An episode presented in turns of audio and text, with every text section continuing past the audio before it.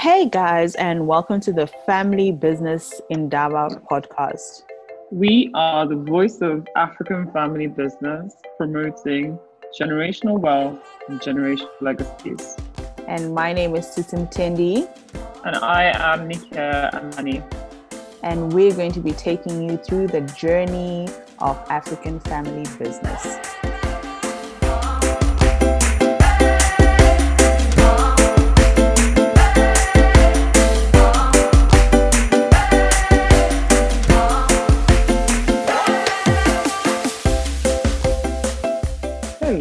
How are you today?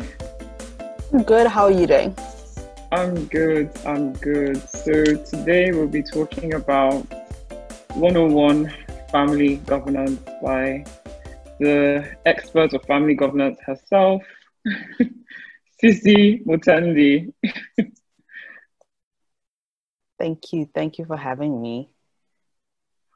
Awesome. Awesome. So, um, I guess I just thought it was really important to have this conversation mm-hmm. because when people think of family governance, um, I think a lot of people don't even know what it entails.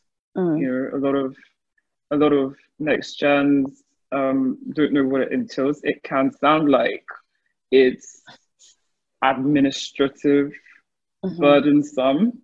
It mm-hmm. can sound like a whole bunch of activities that will take time. So I think we need to demystify this world of family governance and mm. break it down. So, why is family governance important? Well, firstly, family governance, I guess the word governance has been overused by pretty much the corporate world. Everything is corporate governance, governance, governance, governance and it makes it look like it's a very cumbersome um, process that involves a lot of um, things that are going to be policed. When actually governance, I think the easier way of defining governance would be to create um, logic out of something that would look messy otherwise. So, for example, when I think of family governance, there's different thought processes when it comes to family governance. There's the natural governance process, and then there's the formalized governance process. Each work in its in its time, and each work differently, but towards the same goal. And when you're looking at family governance, what you're basically looking at is how do we communicate with each other? How do we treat each other? And what are the results thereof if we teach each other in a certain way? So you're just looking at it like sitting up when you set up a country or when our countries were established mm. we have so many different tribes ethnicities and we're just so many different sexes genders everything. We have so many things going on in a country at any given point in time and we have to have laws and regulations that will teach us how to treat each other. Similarly, so when we're thinking of even in the Bible itself, the Holy Book tells us that without the Ten Commandments, everybody was doing what they liked. The Ten Commandments simply gave us a guideline as to what is appropriate behavior and what is inappropriate behavior. So, governance is just as a family, we're sitting down and we are agreeing. That's why each family's um, family governance structures are different in terms of your family constitution is a very personal thing to your family. It's like culture is how we do things around here, how we relate to each other, what are expectations of each other, what is our belief system, where do we come from, um, why do we believe this, we get to tell our stories, we get to share our experiences, and we get to put them in a document that then guides those people in the future when they're faced with difficult decisions or faced with difficult situations.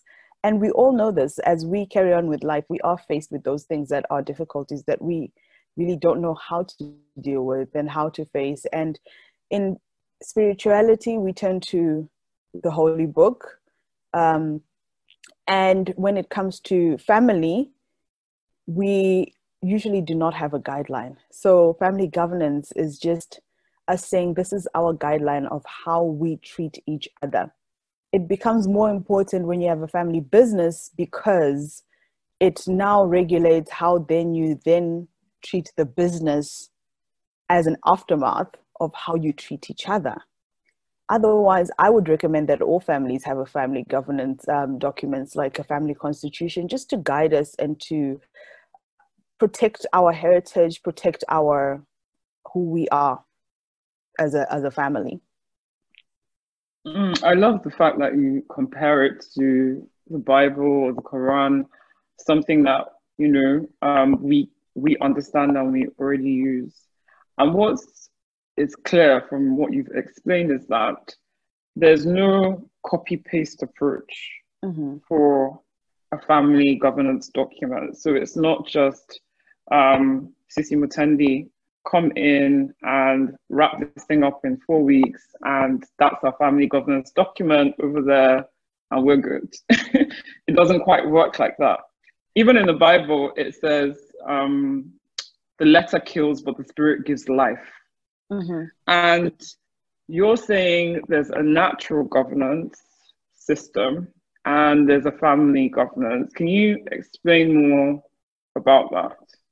So the two the two family governance um, systems I've seen, the natural governance and the formalized governance. The natural governance is the unagreed but understood ways of doing things in our families. So there is certain things you do and do not do. You do not have to be told. You just know this is the way we do things around here. When you sit at the family table, uh, what are we discussing?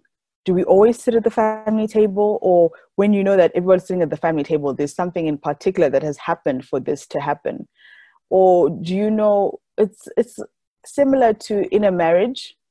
Everybody has roles and responsibilities and they just fall into those roles and responsibilities. Sometimes you'll discuss them and agree from day one. Sometimes it's a discussion that happens as you are building on that relationship. And as you raise children, there's certain things that you you or you agree on. It's verbal. It's never written down in contract, and it comes naturally because you've agreed on it, and your word is your bond. And you just know that this is how we do this. This is how we don't do this for example, if you come into my household, apparently mommy's the law. And so mommy's the last person you ask because if she says no, it's not going to work. And it's, I didn't even know it was an unwritten rule until my husband said to me one day, he's like, Do you realize the kids won't do anything without asking you? They'll come and ask me, and I'll say yes, and they'll be like, oh, okay. let, let, let, let's just go ask mommy just to make sure and I was like, I didn't realize it. And, and, then I actually, I actually was like, no, it doesn't, it's not like that. Until this day, we're in the car and we're driving, and the kids asked, Dida, can we have ice cream? And he said, yeah, sure. And then they they looked at him and they're like, okay, you said sure, but mommy, can we have ice cream? So natural governance is just basically unwritten rules that we sometimes don't even realize are there, but we know exactly how it's going to work out and we know exactly what to do and how to do it. Mm. Whereas in mm. the formal rules are if you get stopped by the police and you have been drinking and driving, or you were speeding, or you, you, know the road rules. You're not supposed to cross a solid white line and you were in a rush anyway, and you happened to cross the corner and the cops were there and they stopped you. Well, formal governance works in these times because there is a law. It's mm. written somewhere and it's being enforced that mm. if you do this, there's a consequence to it. So the police are not making that up and neither are they just thinking it's a good idea or is it's not an unwritten rule, it's a written rule. It's a rule mm. that there's a recourse it can be your word against the police's word.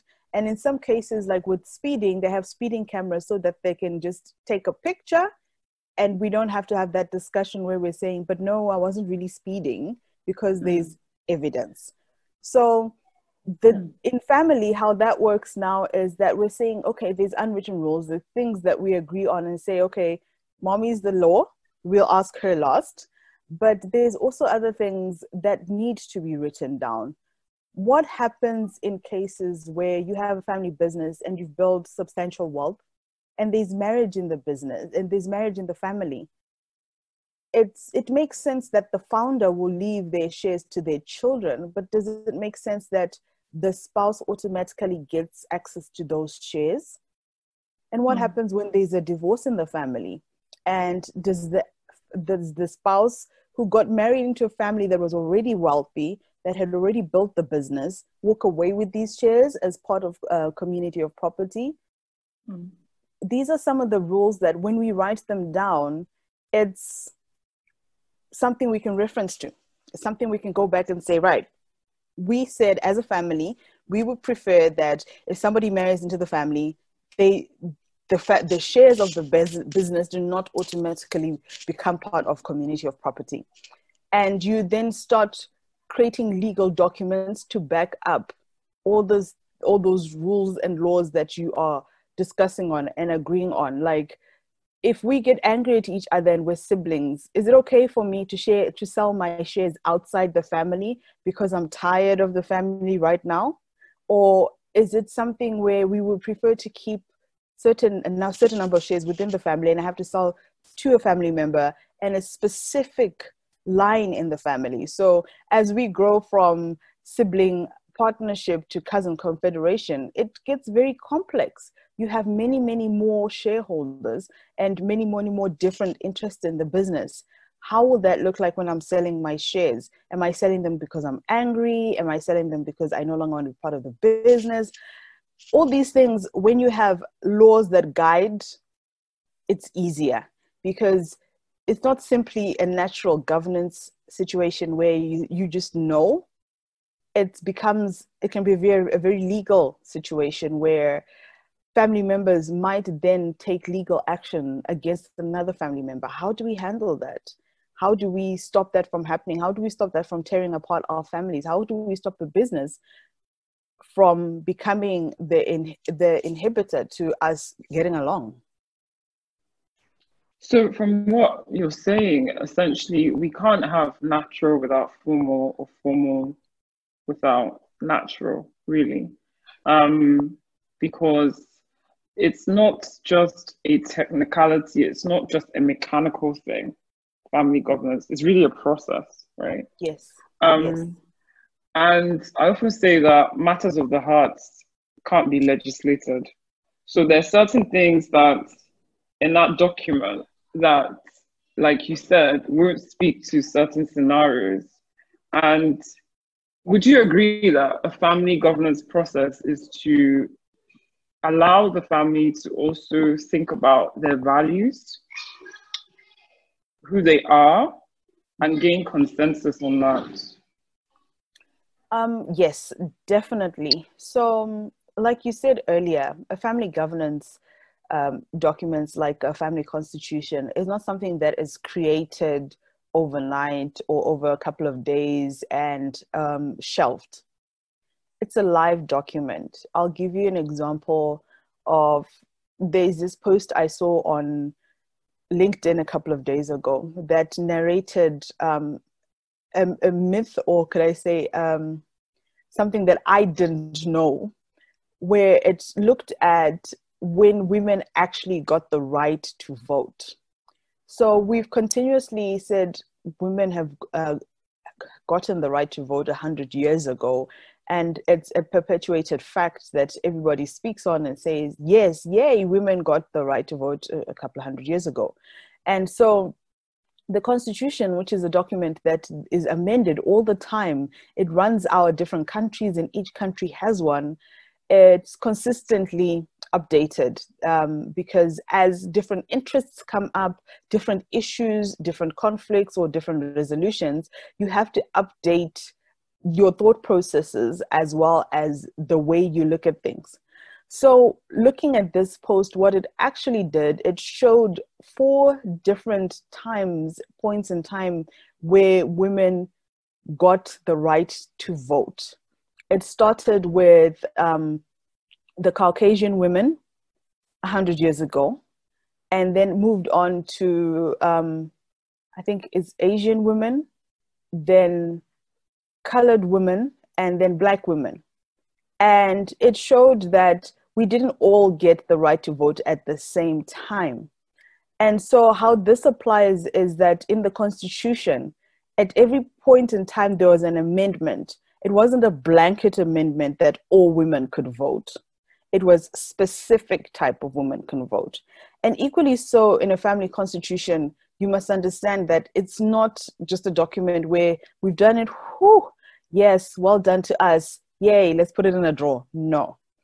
It's looking at it and saying, at this date and this time, this is how we felt about this, and this is our point of view because of this. And at times, you may actually have to write down a whole story and and put in there an understanding. It's like when when lawyers go and study law, they always reference to previous cases and rulings made in those cases because they're precedents in my culture, we say chakatanga ndo chinochenjedza. That means, loosely translated, what started is what wizened us. So when we, as we learn something new, we become wiser and our thought processes change, our attitudes change. So your first thought process when you think, I don't want an outsider getting shares to my business is based on what happens if this person leaves the business and they want to take shares and they they're marrying into my into my business? If you have for example if you're a founder and you have all daughters you feel like that that family business is going to go to another clan. It's no longer going to be our my family business with my family name on it. But what happens if your business is in dire distress and your in law comes in and saves it by contributing a, a, substantial amount, do you still stand by the constitution that says no outsider should get shares? Or are you then going to sell the shares? Or are you just going to receive the money and say nothing about it? How is the person married to the person giving money going to feel? How, uh, how is their branch of the family going to feel about that action? So, all these things are things that happen as we walk the road of life. A family constitution is like a country constitution. Once in a while, we have to sit down, we have to look at our belief systems, our value systems, is there any significant events that may have changed how we felt or how the feeling was when this document was originally created and how do we feel about it now and should there be any amending because a family constitution might be one document but all the supporting documents that then go in to enforce a lot of things on the family constitution may become legal documents like contracts and um, and affidavits and things like that. So it's a process that is ongoing and from generation to generation we have the task of taking on that and really having that deep down look at us as a generation. What is our belief system? What do we think is right? What do we think is wrong? What do we think has changed? And how can we then make that constitution a reflection of who we are? And at the end of the day the person who then reads the family constitution at the end of or at the beginning of their journey can look back and see our history and how we've grown. I love the examples you gave, those real life practical examples that um, where those family dynamics may have a negative impact on the wealth or the business or the family. And I was just thinking so, in the process of this family governance, how does it work? Do you work with the entire families? Do you work with the founders? How do you start the process? Like, how does this whole thing work? So, with family governance, you really have to start at the root because let's take away the word governance and say telling the family story. We all have beautiful, beautiful stories to tell about our family, about our history, about our great grandfathers, great grandmothers, our families, our nations. We have, we all have different stories to tell. Family governance um, constitutions are those beautiful documents that allow us to tell our stories, our family stories, and package them in a way that each family member can resonate with. It will explore our vision, our mission, our values at the point in time that is, it is created.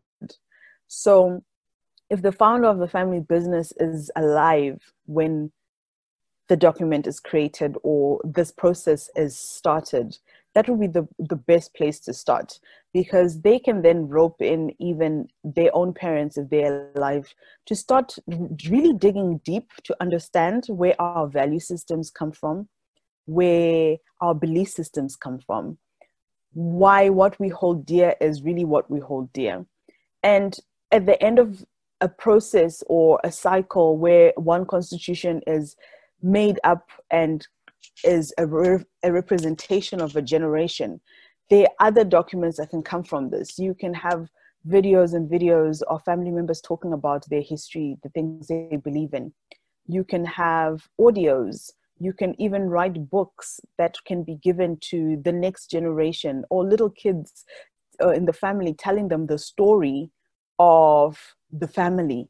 Once upon a time there was this little boy or this little girl and they grew up here and these were their dreams. And what you're simply doing is you're passing on that knowledge that history and you're putting it in a way that each generation can resonate with and so with the founder because they started the business they know why they started the business that they know what drove them. And you know they love speaking about their journeys. They love speaking about their struggles. They love it's almost like they are knights slaying dragons and they're telling these amazing stories of that one day this happened and this other day this happened. So giving that opportunity also allows the next gen to understand the founder and understand what drives them, what keeps them up at night, what scares them, and allows that mantle to be passed on, just like in the Olympics, where you have the torch passed on from one person to another. To be able to pass on that torch, you have to understand the route that the person who has ran with it had to take to get to you. And now I know we make a hell of a show about it where we have cars following um, these people carrying the Olympic torch from one country to another. And we keep that light burning. And it's very symbolic that we keep that light burning and it's passed on from town to town to town. And we choose unique members of our society to carry that Olympic torch because we feel that they have done the work or they have represented us in a way we're proud of and them carrying that torch is symbolic for us and equally so, in a family constitution, family succession planning, we need to bring that spirit to the table. That spirit of, it's been a long journey.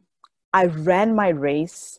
I'm holding this torch and holding it tight, and I'm passing on not just the business, but the stories, the wealth of value, the mission, the vision, the everything that I am, I'm giving to you so that you can tell my story to those people who won't get the opportunity to meet me. Girl, you just made governance sound so sexy, interesting. Who would have thought that this is what governance entails? like, I love, love, love the whole part about storytelling. I really think we do it enough in our family businesses. And like you said, it's such a beautiful way to engage the next generation. Um, storytelling is like one of the best ways to persuade and influence people.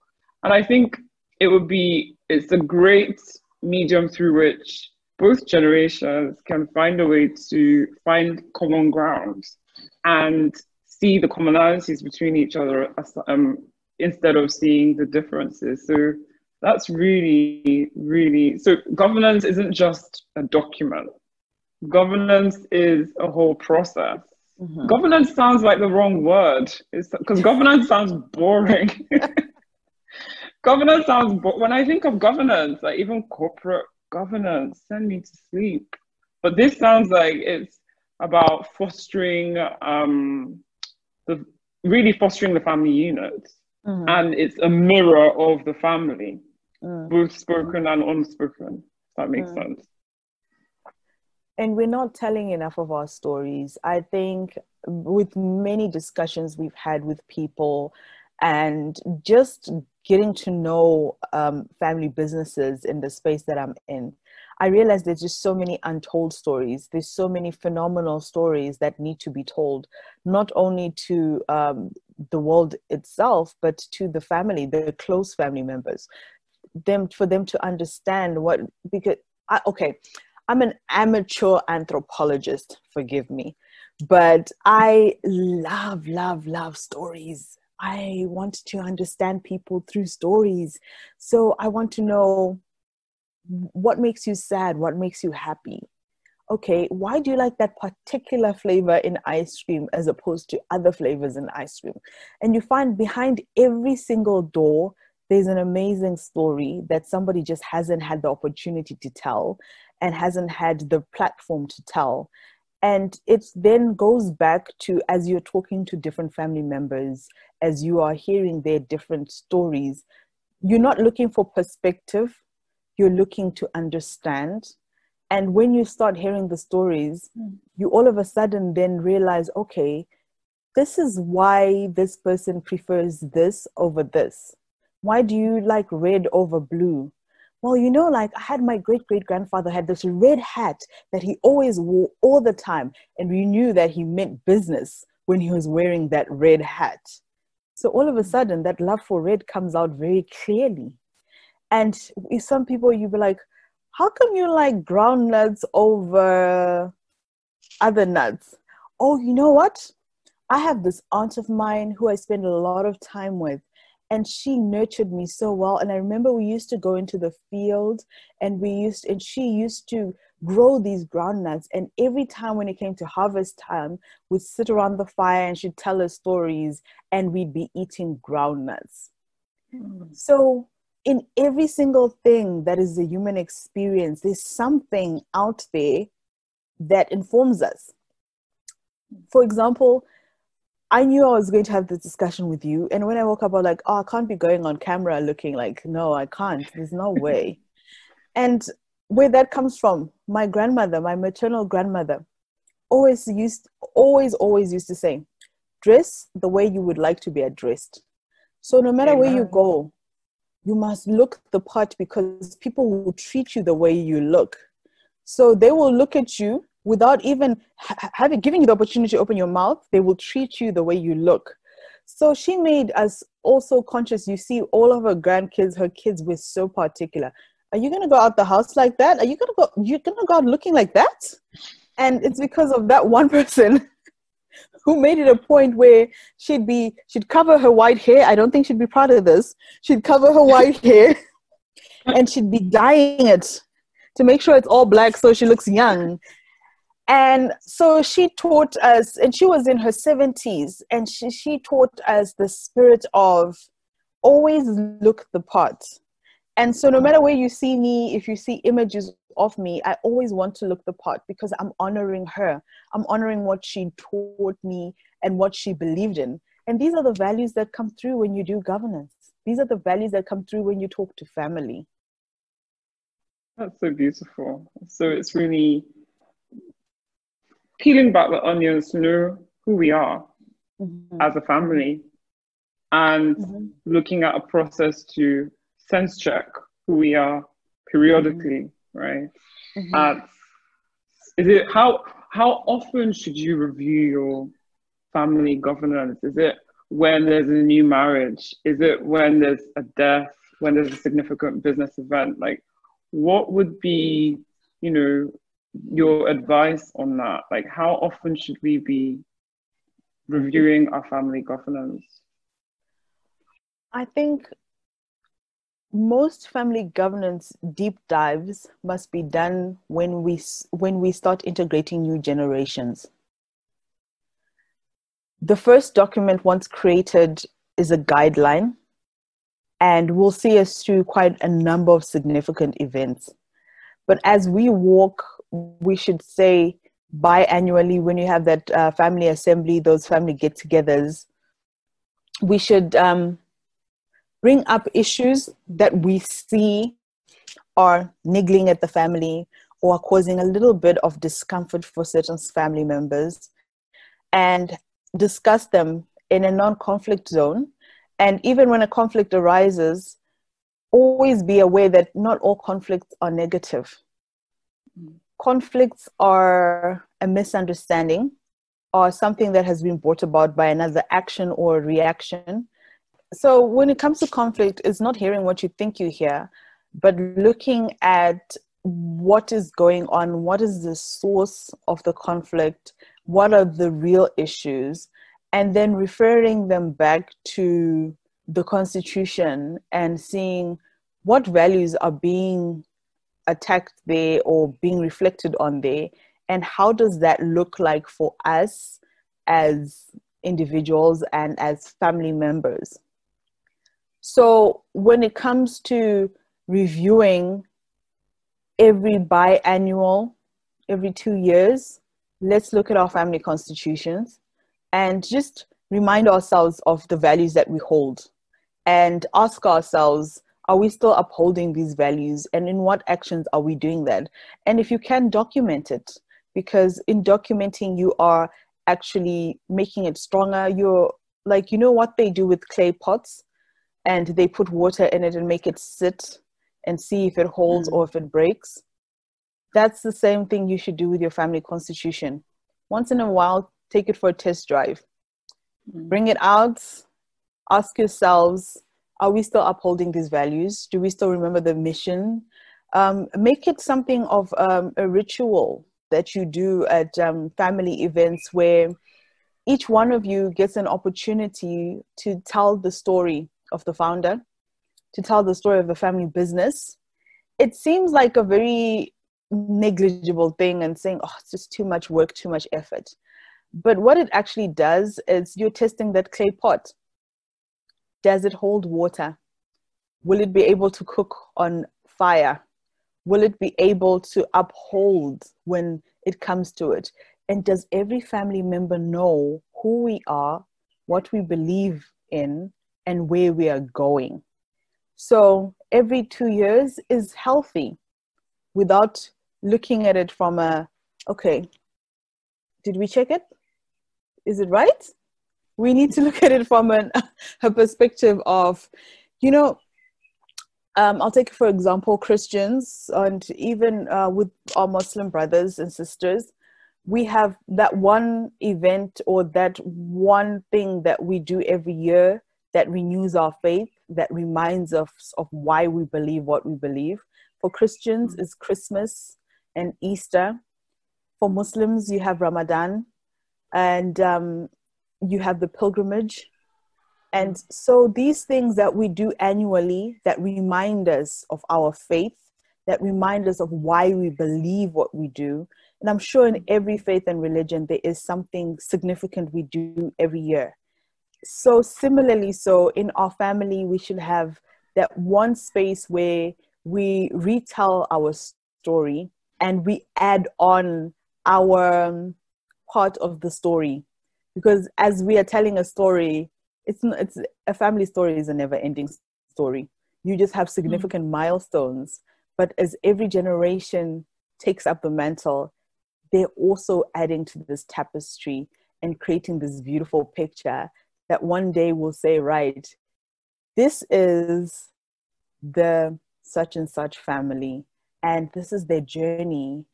Just like, and as human beings, we've always wanted to tell stories. Um, I teach a, hit, a history class, um, K 12 history class, and um, we learned in prehistory that was prehistory is the time period before we learned how to write. But even prehistory, the cavemen, they created paints and they started drawing on walls because they wanted their story to be heard. And up to now, we go to these monuments and these uh, historic places and we see these drawings.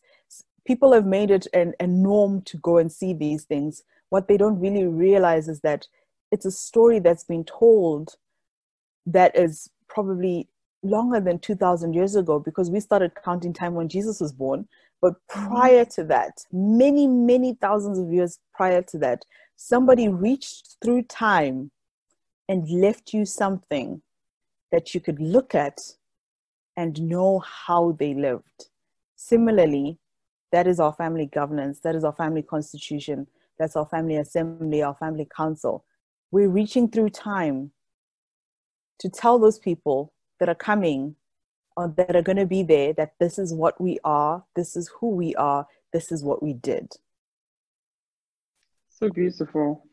And um, my last question we can't have a conversation in 2020 and not talk about Rona, COVID 19. Unfortunately.